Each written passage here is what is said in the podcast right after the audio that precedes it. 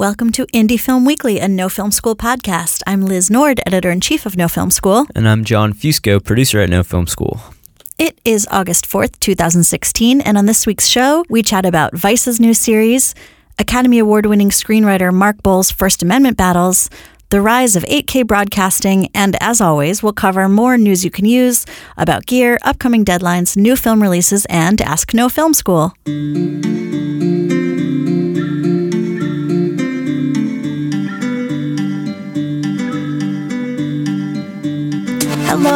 We're coming to you, as always, from downtown Brooklyn, New York, home of No Film School.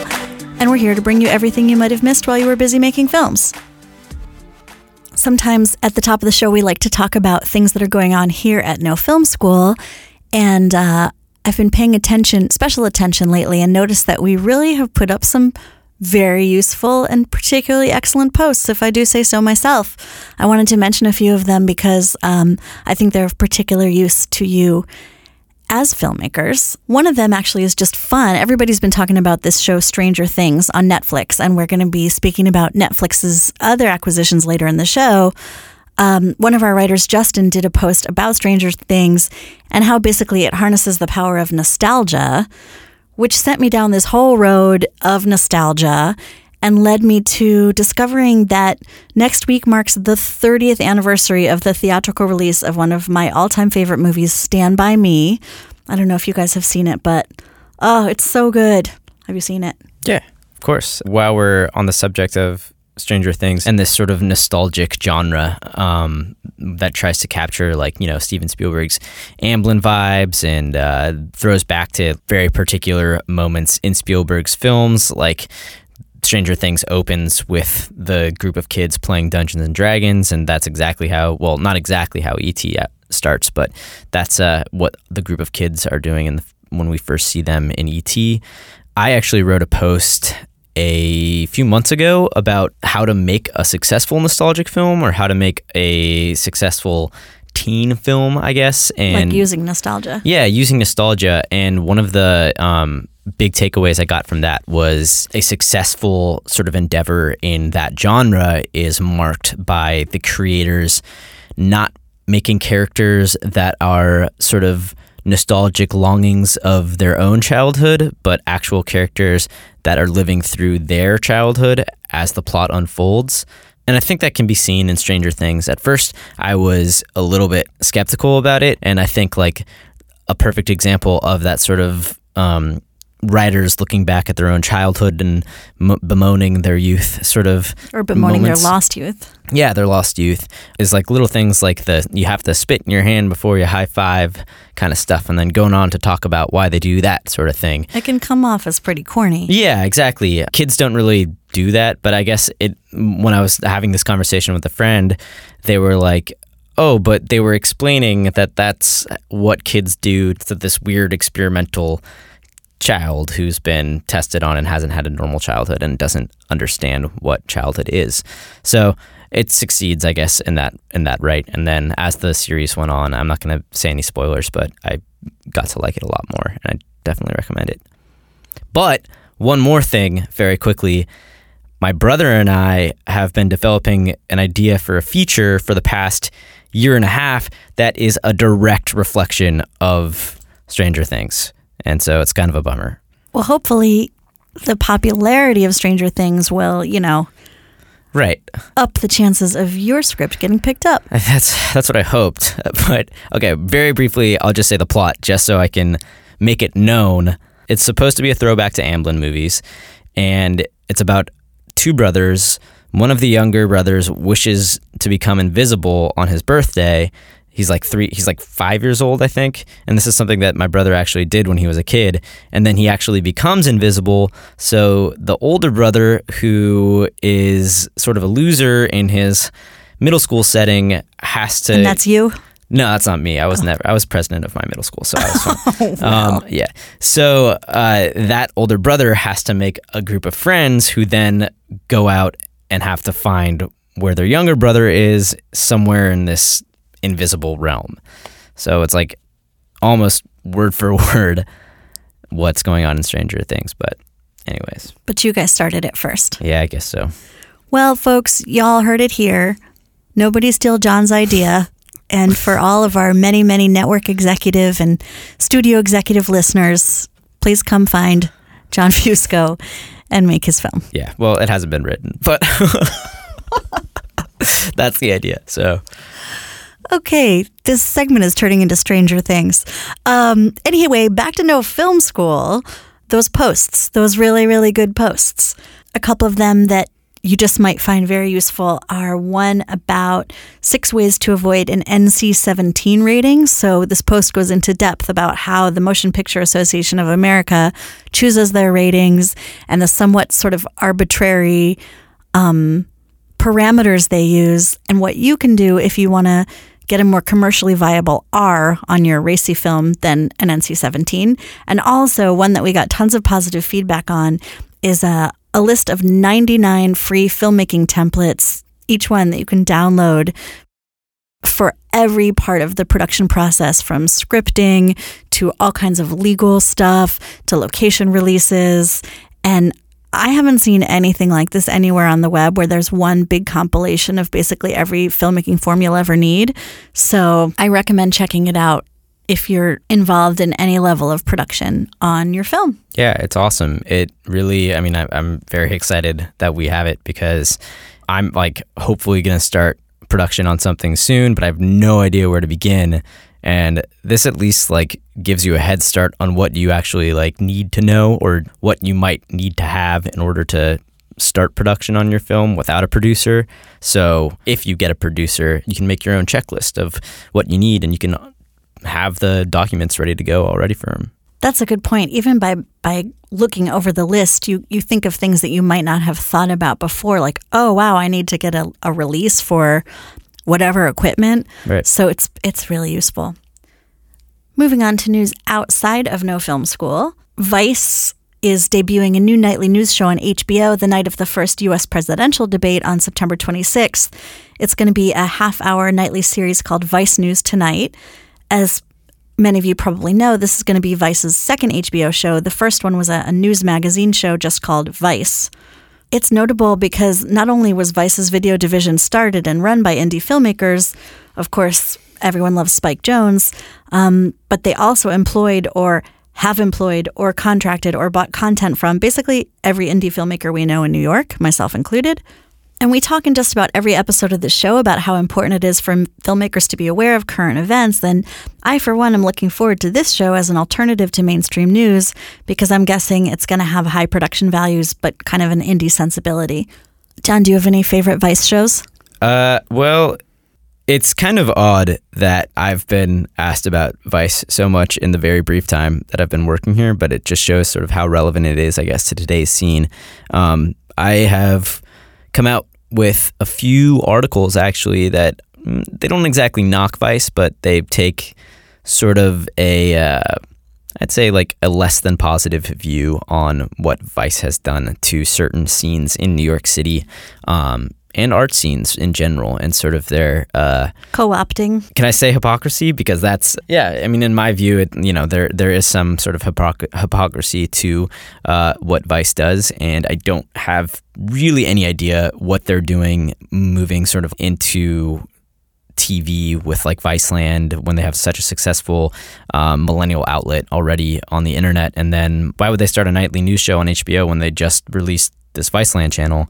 So that being said, sort of to get more, I guess, of a background of what I'm talking about, you should check out this interview that I did with Matt Conboy, who directed the Death by Audio documentary Goodnight Brooklyn. Um, I did that in April, and I think it sort of sets a good context for some of the ramifications that Vice's productions and Vice's explosion has had on the industry the music industry in particular. Yeah, I mean, I'm certainly not trying to do a celebratory news item just about how amazing Vice is because we all know that there's also lots of controversy around there. I mean, I mentioned how many people they employ, but they're also notorious for low wages and not necessarily treating all their producers the same, particularly the female ones. That being said, they have worked really hard in recent years to um, up their credibility game, hiring very high profile, very experienced people and again, always keeping, you know, feet in the indie world. So I definitely stand with everything I said at the top of this segment about how, you know, they employ a lot of filmmakers. They are started and run by filmmakers. And this show, I think, uh, is really, as I said, going to provide a kind of refreshing alternative to the same, you know, news shit we see all day, every day on the other networks. Yeah. So I guess you're asking the wrong person uh, because I do have, I guess, sort of like a bias against, Not, it's a personal uh, like opinion against Vice, but I at the same time totally understand what you're saying, and it's really helped a lot of people get their stuff seen, um, no matter how allegedly unfair their wages are. It's letting people in the industry get a shot and experience at what they'd like to be doing. Um, I have a friend, Hailey Gates, who has a TV show on Viceland, which is awesome, and she's a genius and for them to be able to recognize that and get her the exposure she deserves is fantastic on their part. As long as they keep creating some new innovative content it's uh, somewhat of a necessary evil i'd say. Yeah sure. One man's opinion folks. Yeah and it's famous it's famous among my friends. I have a friend who works at munchies and i'm always ragging him for working at vice and uh, but munchies is great too. So good job pete in other journalism related news, screenwriter Mark Boal is battling the U.S. government over his First Amendment rights in relation to his current screenplay. If you don't know, Boal is the Academy Award winning writer of The Hurt Locker and Zero Dark Thirty, both of which were directed by Kathryn Bigelow. And he's currently working on a screenplay about Bowe Bergdahl for another Kathryn Bigelow film. As you also might know, Bergdahl is the U.S. Army soldier who's kind of at the heart of a controversial platoon desertion case. So Boal, the screenwriter, conducted 25 hours of interviews with Bergdahl for the script, which is at the heart of this case because government prosecutors are trying to obtain the recordings and Boal is pursuing a lawsuit to stop that from happening. The suit has gained several prominent backers, including ABC, CNN, Fox News, NPR, NBC Universal, and the Washington Post. And some of these groups are supporting him as part of the freedom of the press issue rather than just the freedom of speech issue. By the way, Boal himself commented about how, you know, important this issue is, noting when do Fox News and NPR ever actually agree on the same side of an issue? Um, anyway, but the question I think most relevant to us as filmmakers is what constitutes journalism. So, as a doc filmmaker, it's it's more clear, but I'm wondering, you know, is a narrative screenwriter entitled to the same protections? Like if he's writing a fictional account of a real story, does he get freedom of the press? We'll be keeping our eye on it and uh, encourage you to do the same because this, you know, this decision could definitely trickle down to those of you working on adaptations of real stories. It seems that Amazon and Netflix are having a contest to see who can spend more on original content, and that is nothing but good news for indie filmmakers.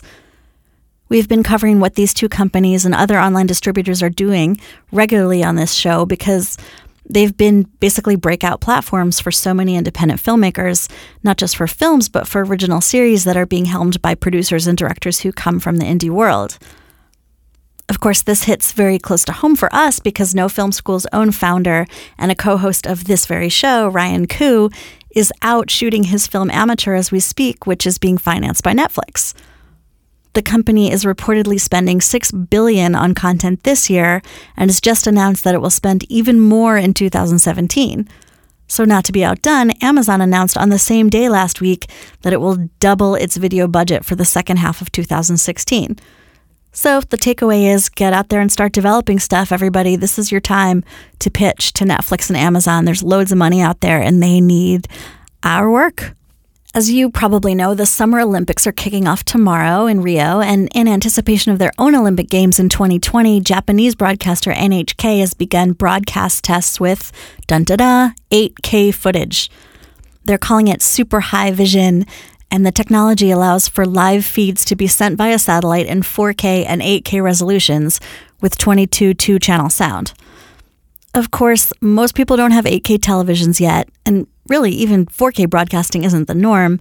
I mean, 8K televisions cost $130,000 and are about seven feet wide, so not like most of us are going to have them in our living rooms.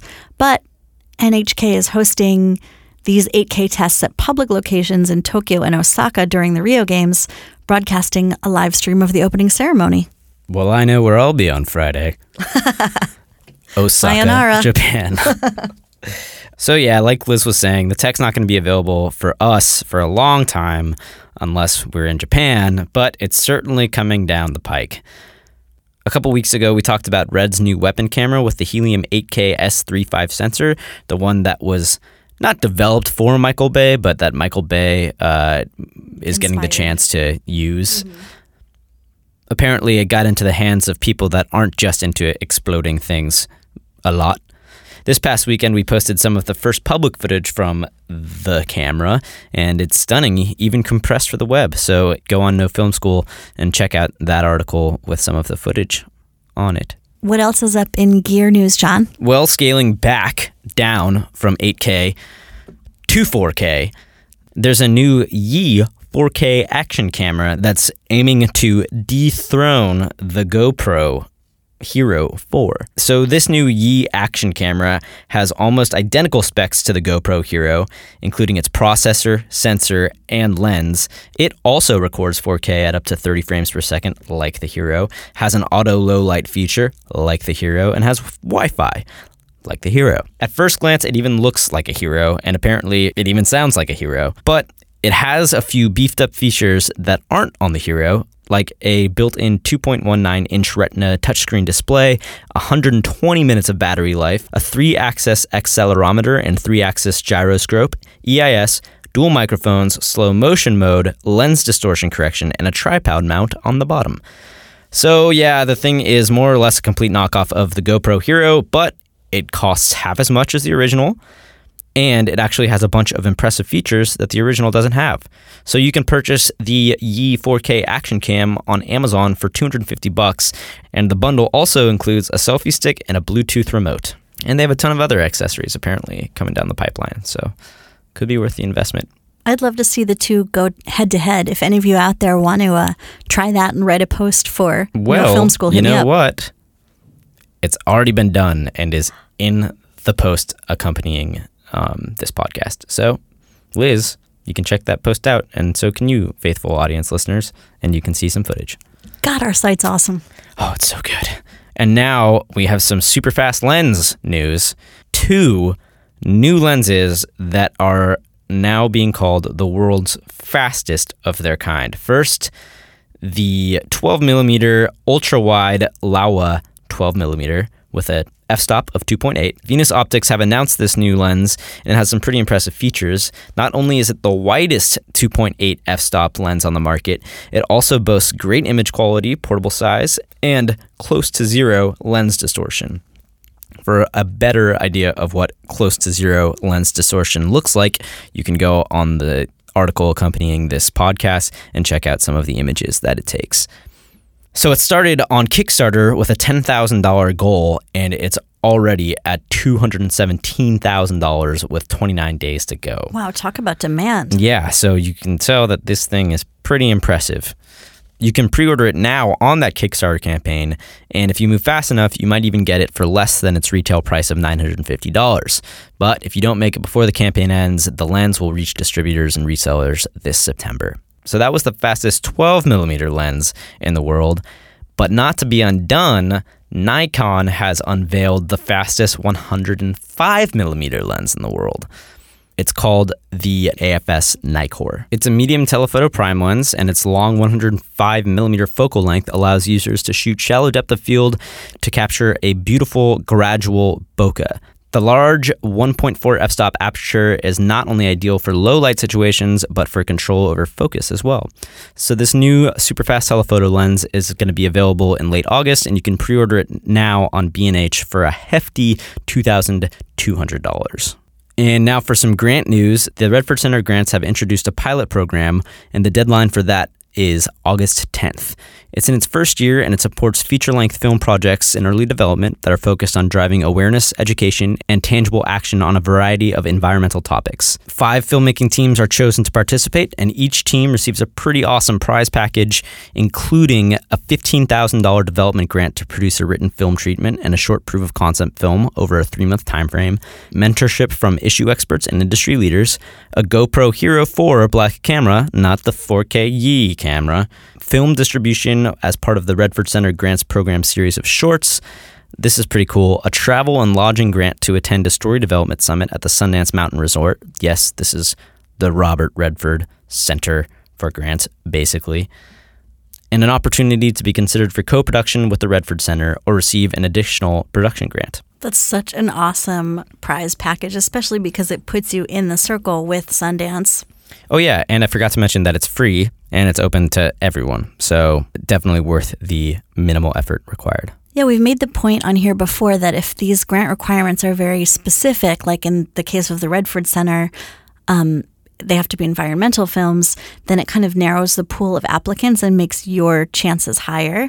The same is true with another. The same is true with another opportunity the TFI ESPN Future Filmmaker Prize, whose applications are due on August 16th. This one awards grad students making story driven films about athletics.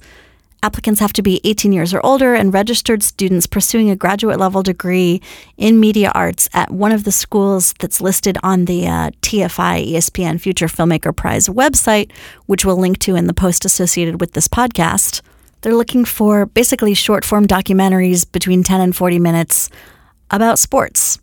Your submissions can either be at the advanced stages of development or already in production, and uh, foreign language docs are eligible but have to be subtitled and suitable for an American audience. And now for some festival deadlines. We posted about this, and it's not a traditional festival, but it is still an exciting opportunity. It's the Audience Awards Real Pitch Challenge. And the Audience Awards can be sort of considered an online video contest platform mecca, meaning they just have a shit ton of contests for filmmakers to enter. Their latest contest is called the Real Pitch Challenge, and it invites filmmakers from around the globe to submit a pitch video of their film or web series. So you don't even have to have a script or a finished film all you need is a pitch. So that means whether you're in pre production, production, post production, or distribution, you can submit your crowdfunding video.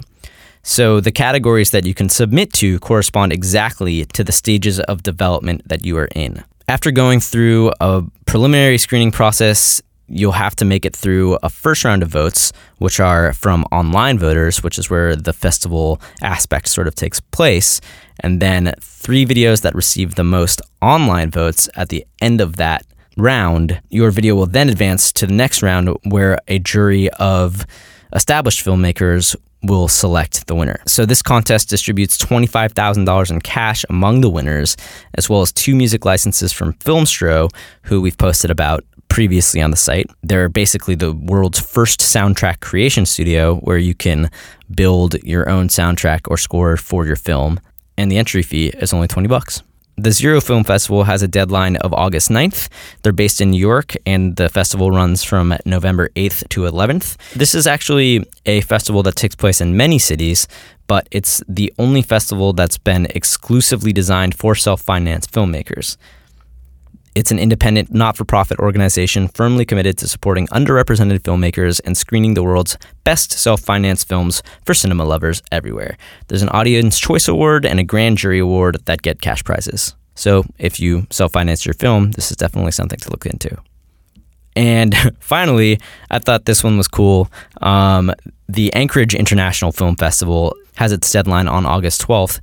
I just found this interesting because I really want to go to Alaska. It takes place in the heart of Alaskan winter from December 2nd to 11th, so it's going to be dark.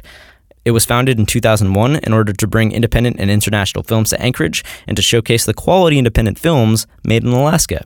Anchorage is as good a place as any in Alaska to show these films because half of the population of Alaska lives in Anchorage, so it's a good place to get noticed. By Alaskans. By Alaskans and people who are attending. I would, if I had a short, I would definitely submit to this. I, it sounds awesome. Um, several films receiving jury awards from it have gone on to win Academy Awards and awards at major film festivals.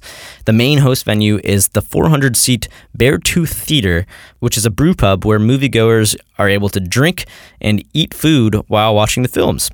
The best film in each category, this is the coolest part, will be awarded an Alaska native hand carved walrus oosik which is petrified bone, and a certificate of achievement. So you could put that bone up on your mantle and look at that bone all day. Who doesn't want a walrus bone? That's the question I have. for you guys. I sure do. Carved with my name in it. I had no idea there were any film festivals in Alaska. This is cool. It's ultra cool. Very cold. Cold, Yeah. freezing. Moving on to our Ask No Film School segment. John Haas has asked us, I moved to Los Angeles, now what? Of course, you're talking to a bunch of New Yorkers here, but he's uh, originally from a small town in the Midwest and he just finished a film degree in Arizona. He's been making a living out there uh, for the last year as a freelance videographer and he decided to take the plunge. So um, now he's understandably anxious and not sure how he's going to make it work.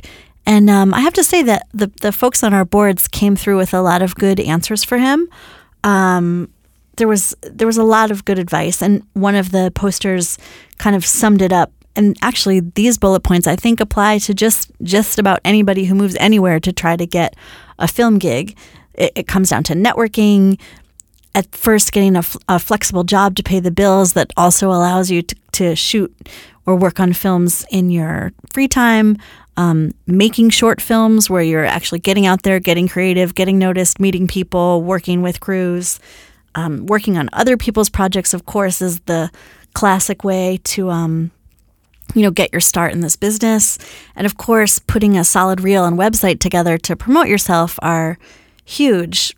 I would emphasize the networking part because, as we've also discussed on the show many times, this business is really all about relationships.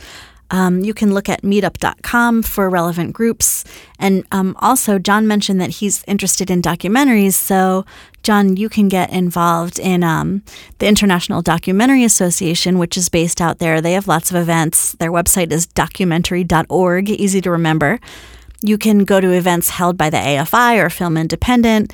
And of course, get yourself to the film festivals like LA Film Festival and other ones where filmmakers are hanging out. And just start talking to people, see who you can help, see who might want to collaborate. Yeah, totally. It's it's interesting because I uh, did a sort of summary of Aaron Sorkin's uh, Reddit AMA last week, and he talked about the differences between New York City and Los Angeles for uh, people in our industry. I mean, of course, he was talking from the perspective of a screenwriter, but why he said New York City was the better city was because there weren't a thousand other people just like him trying to do the same things as him. But I think that you can sort of use that to your advantage, as we were just saying. Um, you know, learn from the people that are also struggling to do what you're trying to do and make connections with them. I've done countless interviews where people are like, you know, you can't just, this is not, someone's not just going to come up to you and ask you to be like a DP or a director or help you with your film unless you're offering to help them with their stuff. So, you know, get out there and see what people need help with and offer your services no matter what they're asking for. And eventually it'll come back around to you. And that's sort of the filmmaker's karma, I guess. 100%. Also, John, if you decide that um, you really, the documentaries are really where you want to go, you may want to consider coming to New York, not just because we want you here, but the documentary scene is, is a little bit um, more robust here than it is in LA, particularly because so many of the television networks um, are based here and not in LA. But that being said, we wish you luck wherever you are. Shit, man. Like, reach out to Vice. You know, we were just talking about it. Like, see what's going on there. They have a headquarters at Venice. So, right? I think so. Venice, somewhere, somewhere in LA, somewhere in some beach. I'm sure. That's a good point. Vice is hiring like mad out in the West Coast too. And also, YouTube has some LA offices and they are doing some original content as well. Good luck, John. Stay in touch. Like your name. Here's some highlights uh, from the movies opening this week that aren't Suicide Squad, which is getting reamed, for lack of a better term. Coffee and Cigarettes is now on Amazon Prime Instant. And if you haven't seen it, it's a really interesting series of vignettes that Jim Jarmusch uh, came out with, I think, in 2003. They all consist of celebrities playing a semi fictionalized version of themselves, meeting in some kind of food service establishment where coffee and cigarettes are involved. So, just to like make that more clear, these are celebrities that are starring in these scenes where they play themselves. So, some of these scenes include conversations between Bill Murray and the Wu Tang Clan, Tom Waits and Iggy Pop, and even Cate Blanchett and herself. it's a movie that every filmmaker should see. I agree. This is such a Jarmusch classic, and it's sort of about LA and about the industry and about acting. Mm-hmm coming out on Netflix. We were just talking about how they've been making a lot of acquisitions. One of their biggest acquisitions this year was an animated movie called The Little Prince. This is coming to Netflix on August 5th. It stars Jeff Bridges, Rachel McAdams, and Paul Rudd. Who doesn't love Paul Rudd? Uh, that's a, that's a, the perennial question. It's directed by Mark Osborne, who directed Kung Fu Panda, the first one. As I said, they acquired it as an exclusive, um, and I think they're really going to try and make an Oscar push um, into the animated category with this. It's based off the classic children's book Le Petit Prince, which is French. Merci, Jon. Yep, that's Jean. I'm, all I'm going to say about that. It's such a sweet book. I bet the movie's going to be really great. Yeah, it's supposed to be very good and very beautifully animated. So might as well check it out if you got Netflix. We. So theatrically, Miss Sharon Jones came out uh, on limited release last week. It's opening wider this week. It's a documentary directed by two-time Academy Award winner Barbara Kopple. I don't know if you've heard of the funk and soul band Sharon Jones and the Dap Kings, but they are so great, and the the singer Sharon Jones is very charismatic. Um, this film actually follows her as she battles cancer and prepares to mount a comeback tour with the nine member band. It's worth supporting not only because of the awesome music and inspiring story, but because the film was actually dropped by VH1 during production. And Barbara Kopple was so committed to the story that she paid for it herself. So I, for one, would love to see it do well. And I've heard really good things. It premiered, I think, at Toronto last year. Yeah, and she actually opened up. We have uh, something called Celebrate Brooklyn here every summer, and it's a concert series that goes on in Prospect Park. And she was the first performer to uh, headline the series this year. And speaking about New York based collectives, I suppose, the movie Collective Unconscious, which uh, we've covered at great length this year. Yeah, we even did a podcast episode with the filmmakers. We did, and the this pod, that podcast episode can actually be found in the special features of their upcoming release, which somewhat unorthodoxly is happening on BitTorrent. They partnered with BitTorrent um, to release the film online for free, um, and it's coming out on August 9th. Concurrently, it also has a week long theatrical run at Brooklyn's Made in NY Media Center by IFP starting this Friday. So if you live in Brooklyn, come check it out. It was at BAM um, a few months ago or last month as part of the uh, what Cinema Fest. Cinema Fest, um, and it's it's I I'm, I can not wait to see it. Yeah, this is definitely an unorthodox release idea, and it doesn't surprise me because it's a very unorthodox movie. It's an, as we've talked about before, it's an omnibus film made by five up and coming indie directors and produced by Dan Schoenbrun, who uh, used to work at Kickstarter. And it's a super weird, engaging, just fascinating film it has all the emotions.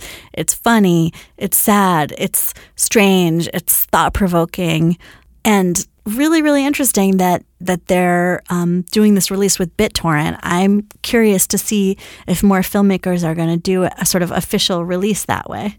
I'd also just like to mention that we did a podcast with Dan at uh, Sundance earlier this year, and that was one of the first things that I actually did for No Film School in my tenure here.